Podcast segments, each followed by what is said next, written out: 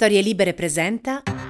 Buongiorno e ben trovati in questo nuovo appuntamento di Quarto Potere, la rassegna stampa di Storie Libere. Dopo qualche giorno di interruzione ritorniamo per analizzare i principali fatti dall'Italia e del mondo e ritorniamo con una puntata speciale quest'oggi, in questo lunedì 22 maggio 2023.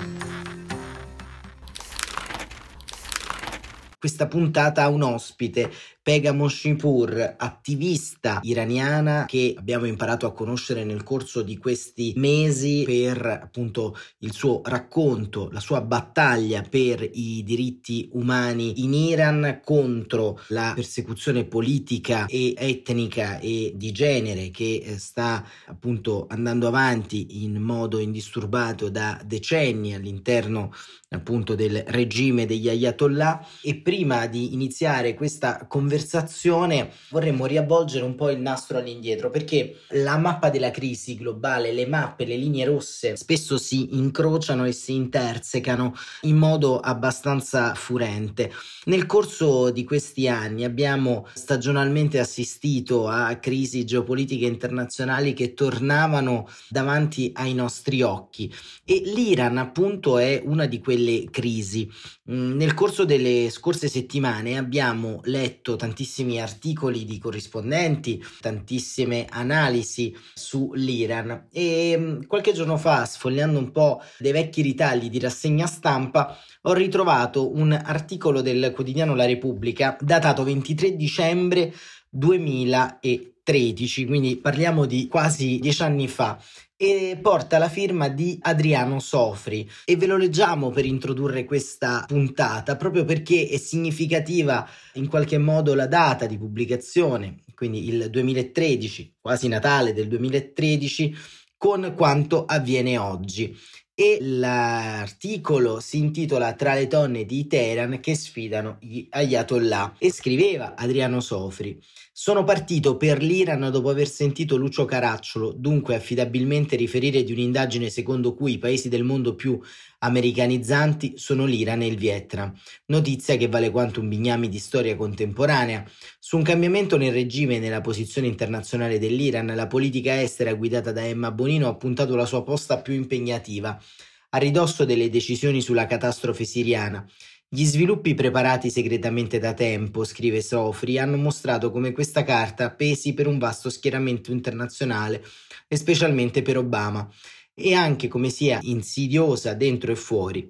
Negli Stati Uniti l'opposizione è forte e rumorosa, in Iran dove la grottesca bancarotta dei mandati di Ahmadinejad ha fatto terra bruciata e il partito dei duri ha dovuto rassegnarsi a un ricambio che si augura provvisorio. Ancora una volta si può dubitare che la partita si giochi tutta all'interno del regime, tra la sua ala più fanatica e superstiziosa e quella più aperta, e i diversi interessi che rappresentano. La linea era stata: se hanno fame, mangino nucleari e preghiere. Le sanzioni hanno arricchito i profittatori, i protagonisti del ricambio promettono di dare respiro a produzione e commerci. Dalla dilapidazione di Ahmadinejad si parla con vergogna, come di una lunga ubriachezza molesta, ma al centro del cambiamento sta una doppia questione anagrafica, i giovani e le donne. Gli iraniani sono più di 76 milioni, l'età media è di 27 anni, contro i quasi 44 dell'Italia, scrive Sofri, persone che non hanno conosciuto il regime dello Shah, la rivoluzione comunista, gli otto anni di guerra con l'Iraq. Le donne subiscono costrizioni mortificanti nell'abbigliamento, nelle separazioni in scuole, mezzi di trasporto, avvenimenti pubblici. Perfino la demagogia stracciona di Ahmadinejad promise di ammetterle come spettatrici negli stati. È appena venuto il Milan e nemmeno le signore italiane di Teheran non sono potute entrare. Allo stesso stesso tempo le ragazze sono maggioranza e si distinguono negli studi e nell'insegnamento, guidano l'auto, taxi compresi, altrettanto spietatamente dei maschi. Titolo di un thriller necessario, attraversare la strada a Teheran, hanno avuto e avranno una parte di protagoniste nelle ribellioni, come quella bella e generosa del 2009 che anticipò da lontano le primavere arabe e che poi ha lavorato in modo sotterraneo per arrivare all'esito attuale. Una nuvola copre l'Iran, bieca come la cappa di smog in cui l'aereo entra per atterrare a Teheran, ed è la questione di genere più peculiarmente sessuale.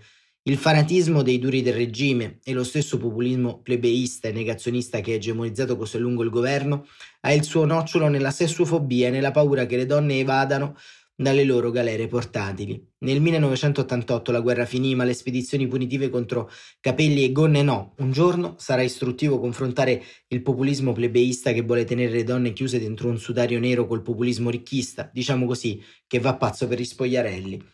L'apertura internazionale, continua Sofri, appena inaugurata grazie alla rottura del tabù vero ricettato sul nucleare, tabù vero dovrebbe essere universale, costringe a confrontare l'Iran per la condizione femminile come per il sostegno al terrorista islamista con l'alleato incrollabile e più scandalizzato, più di Israele, del paventato cedimento, l'Arabia Saudita. La Siria, continua Sofri, è diventata il terreno martoriato del loro cimento per interposta barbarie e terrorismo sunnita. È evidente quale enorme sconvolgimento geopolitico porterebbe il disgelo iraniano fino a Cina e Russia, che sull'Iran incattivito e rintanato fanno fior di affari economici e politici.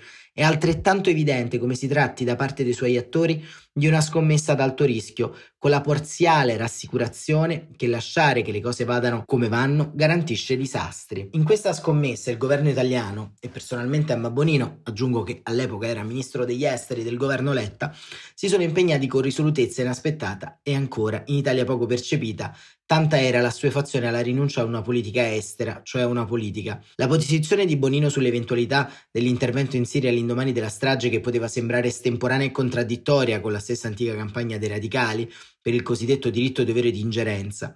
In realtà l'intervento in Siria era stato reso pressoché impraticabile dalla lunga viltà con cui si era abbandonata una popolazione alla repressione feroce della dittatura prima e poi all'irruzione di un internazionale del terrore. Appellandosi prima al suo collega russo Lavrov, che nei fatti avvenne a metà fra intelligence e furbo ed esonerò Obama da una promessa solenne che non vedeva l'ora di mancare, poi alla partecipazione iraniana, Bonino aveva maneggiato un'emergenza drammatica per imboccare una strada dotata una volta tanto di un orizzonte. Quella strada è diventata o si è rivelata comune alla presidenza americana e a una parte consistente, benché sconclusionata, dell'Unione Europea. Bonino contava su alcuni out-out, punti forti e insospettabilmente di pregiudizi anti-israeliani e in caso mai sospettata del contrario, si è procurata una conoscenza non libresca dei paesi arabi e del vicino Oriente. Ciò che mi pare contare è una donna. Ieri, aprendo la conferenza stampa accanto al collega iraniano Zarif, pieno quanto a lui di buon umore e accoglienza, si è congratulata per l'arresto di telecamere, fotografi e giornalisti. Vedo con particolare piacere tante giornaliste iraniane e mi rallegro con la loro intelligenza, franchezza e professionalità.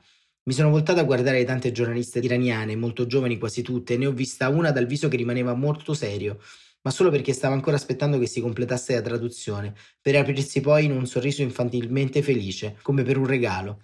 Sono contento di stampare quel sorriso perché non passi inosservato e inadempiuto e anche di registrare in una conferenza stampa distesa quanto vaga, che voleva essenzialmente trasmettere una decisione di reciproca cordialità e ospitalità, la risposta di Bonino sul piazzamento dell'Italia nella gara tra affari, che si aprirebbe e si è aperta già ai primi scricchioli del disgelo. Che vinca il migliore. Iraniani fiduciosi e preoccupati dicono che se la delusione seguita al fallimento di Katami si ripetesse oggi col pragmatico Rouhani, la mortificazione della gente sarebbe irreparabile. La popolazione sarebbe disperata se dipendesse dall'insipienza o dal tradimento dei nuovi governanti, ed esasperata e capace di incendiare le piazze se dipendesse da colpi di coda dei vecchi, purché non dipenda da insipienze e colpi di mano del resto del mondo. Ecco, questo era un Adriano Sofri dannata del 2013 che come vedete ricostruisce in parte il contesto di allora. Emma Bonino, ministro degli esteri del governo Enrico Letta, l'Iran sempre spinto su un crinale molto pericoloso, con un'alleanza che via via nel tempo si è andata fortificandosi tra appunto il paese degli Ayatollah e la Russia e la Cina e in mezzo, come sempre e sempre, diciamo come pietra dello scandalo, le donne, i diritti, lo Stato di diritto che l'Occidente, l'Europa non ha saputo tutelare in quel pezzo di mondo. E per parlare di questo, oggi, dopo questa lunga introduzione, appunto, c'è con noi Pega Monshimpur, attivista, come dicevamo in apertura. E allora, Pega, sulle pagine dei giornali italiani, come spesso capita, le proteste in Iran sono scomparse così come i crimini del regime, ma sappiamo che molto sta accadendo, che tanto non viene riportato e allora raccontaci cosa sta accadendo in queste giornate.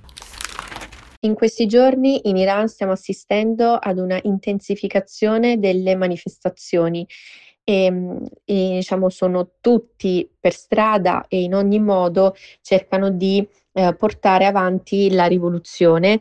C'è anche la cosiddetta rabbia notturna, dove tutte le persone dalle loro finestre, dai loro balconi urlano e gridano a morte il dittatore proprio per portare avanti e far sentire la propria voce anche durante la notte, per non smettere mai.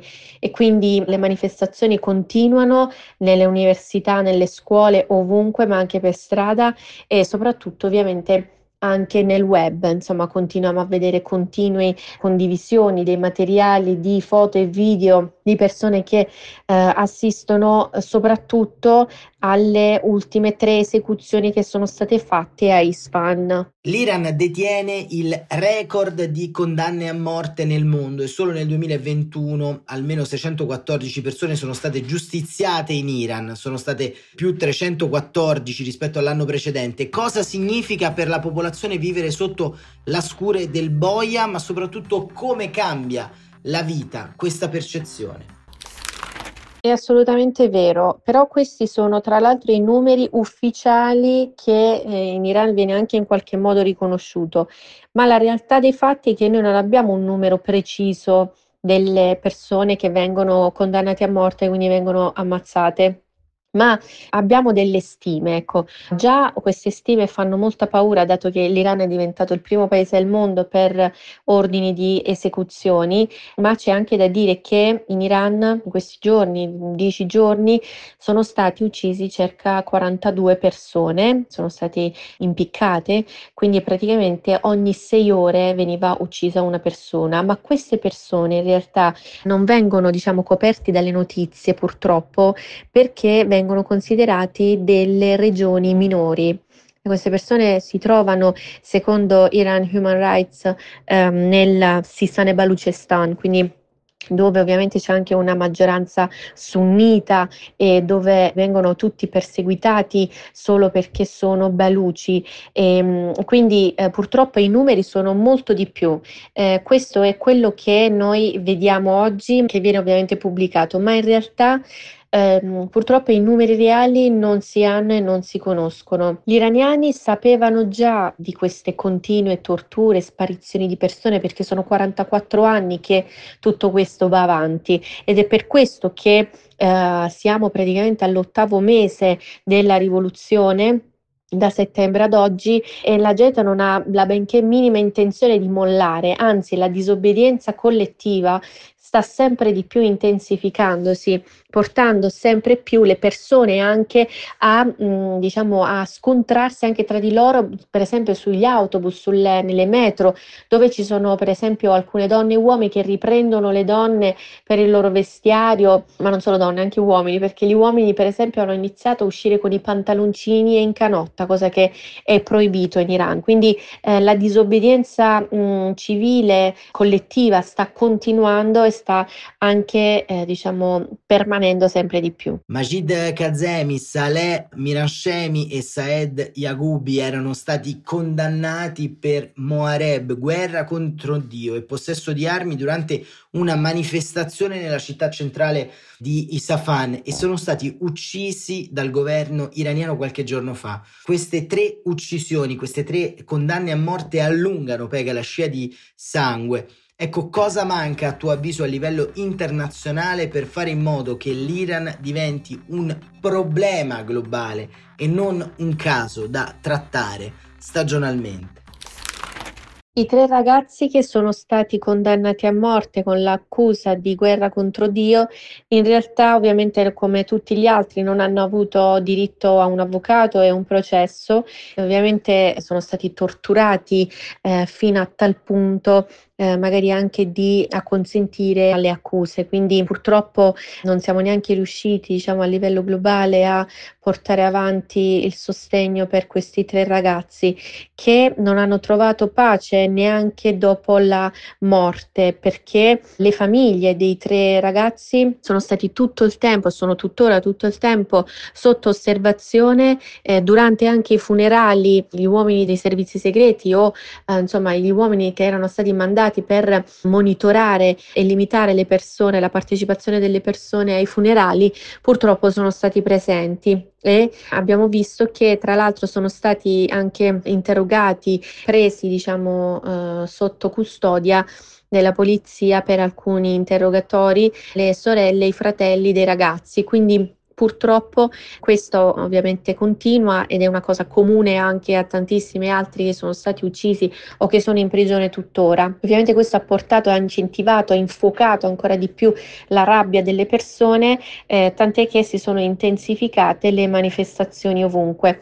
Beh, cosa dire? Che eh, quando l'11 maggio il Consiglio per i diritti umani delle Nazioni Unite ha scelto l'Iran per eh, presiedere il Social Forum a novembre 2023, insomma, eh, proprio su come migliorare, diciamo, eh, la, i diritti umani, ecco, è un controsenso sicuramente. Quindi in tanti ci spieghiamo perché l'ONU abbia fatto questo e perché qualche mese fa ha diciamo, cacciato l'Iran dal comitato status sui diritti delle donne, poi ha avviato un um, comitato di indagine per andare in Iran e appunto indagare sui crimini che commette ogni giorno, dove arrivano insomma eh, testimonianze di ogni tipo, di ogni modo e che poi l'11 maggio abbiano preso questa decisione. Quindi Purtroppo non sappiamo perché, eh, ci spieghiamo il perché di tante cose, eh, ma allo stesso tempo ci, ci, chiediamo perché il Consiglio europeo non approva, non arriva a decidere sulla risoluzione per mettere nella lista dei terroristi i guardiani della rivoluzione islamica iraniana. Quindi ci sono tanti perché che non trovano una risposta purtroppo. Grazie davvero. Ecco, da mesi eh, giri l'Italia, da quando appunto l'Iran è tornato un po' ad essere un punto di dibattito pubblico con l'uccisione della giovane Amini, giri l'Italia e l'Europa per raccontare l'Iran e la repressione contro le donne e i dissidenti. Ecco, che reazioni riscontri in giro? In Italia ovviamente trovo tantissima sensibilità, ecco, quindi eh, riportare le storie degli iraniani che stanno dando la vita e stanno rischiando veramente ogni cosa per poter avere la libertà, sveglia negli italiani anche una certa consapevolezza dei propri diritti, quindi questo ovviamente mi, mi rincuora molto. E ehm, sapere anche che il, le porte del Parlamento europeo sono aperte per portare avanti eh, le istanze è davvero molto importante, quindi sono, mi sento responsabile di, di ogni azione, ma mh, sono anche molto grata e sono felice che tutte le persone che incontro, dalle scuole alle università alle aziende, si stanno rendendo conto di quanto sia importante tutelare e monitorare i diritti umani in tutto il mondo, perché davvero ne beneficeremo tutti. In conclusione, Pega, ti ringraziamo innanzitutto per questa opportunità di dialogo insieme. Vogliamo concludere con una domanda in proiezione. Quali saranno le prossime urgenze per la libertà e la democrazia in Iran si troveranno ad affrontare nei prossimi giorni, nei prossimi mesi? I prossimi passi sicuramente sono un po' più a livello globale, bisogna avere eh, un'estrema attenzione. Oggi il G7 ha espresso la sua preoccupazione sul programma nucleare iraniano, ma anche sulla repressione dei diritti umani. Ecco, io e insomma tutti gli attivisti e le persone che si stanno interessando oggi dell'Iran e quindi del futuro del Medio Oriente e degli equilibri internazionali ci auguriamo che queste riprese, queste preoccupazioni portino a delle azioni concrete per fermare l'Iran e che non possano essere, diciamo, negoziati per altre cose, perché l'attuale regime teocratico eh, sta dimostrando la sua vera faccia e tutto il mondo lo sta vedendo, è sotto gli occhi di tutti, eh, il mondo è indignato, quindi anche la politica internazionale deve fare la sua parte adesso, quindi aspettiamo e vediamo eh, che cosa porterà tutto questo. E ringraziamo molto Pega Monshipur per questa conversazione, per aver arricchito questa puntata odierna di Quarto Potere, la rassegna stampa di Storie Libere che torna nel suo formato tradizionale di rassegna stampa quotidiana a partire da domani mattina alle 7.45. Grazie davvero per essere stati con noi e buon inizio di settimana e buon proseguimento di giornata a tutte e a tutti.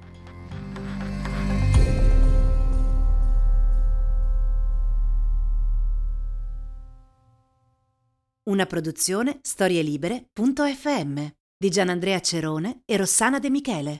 Coordinamento editoriale Guido Guenci.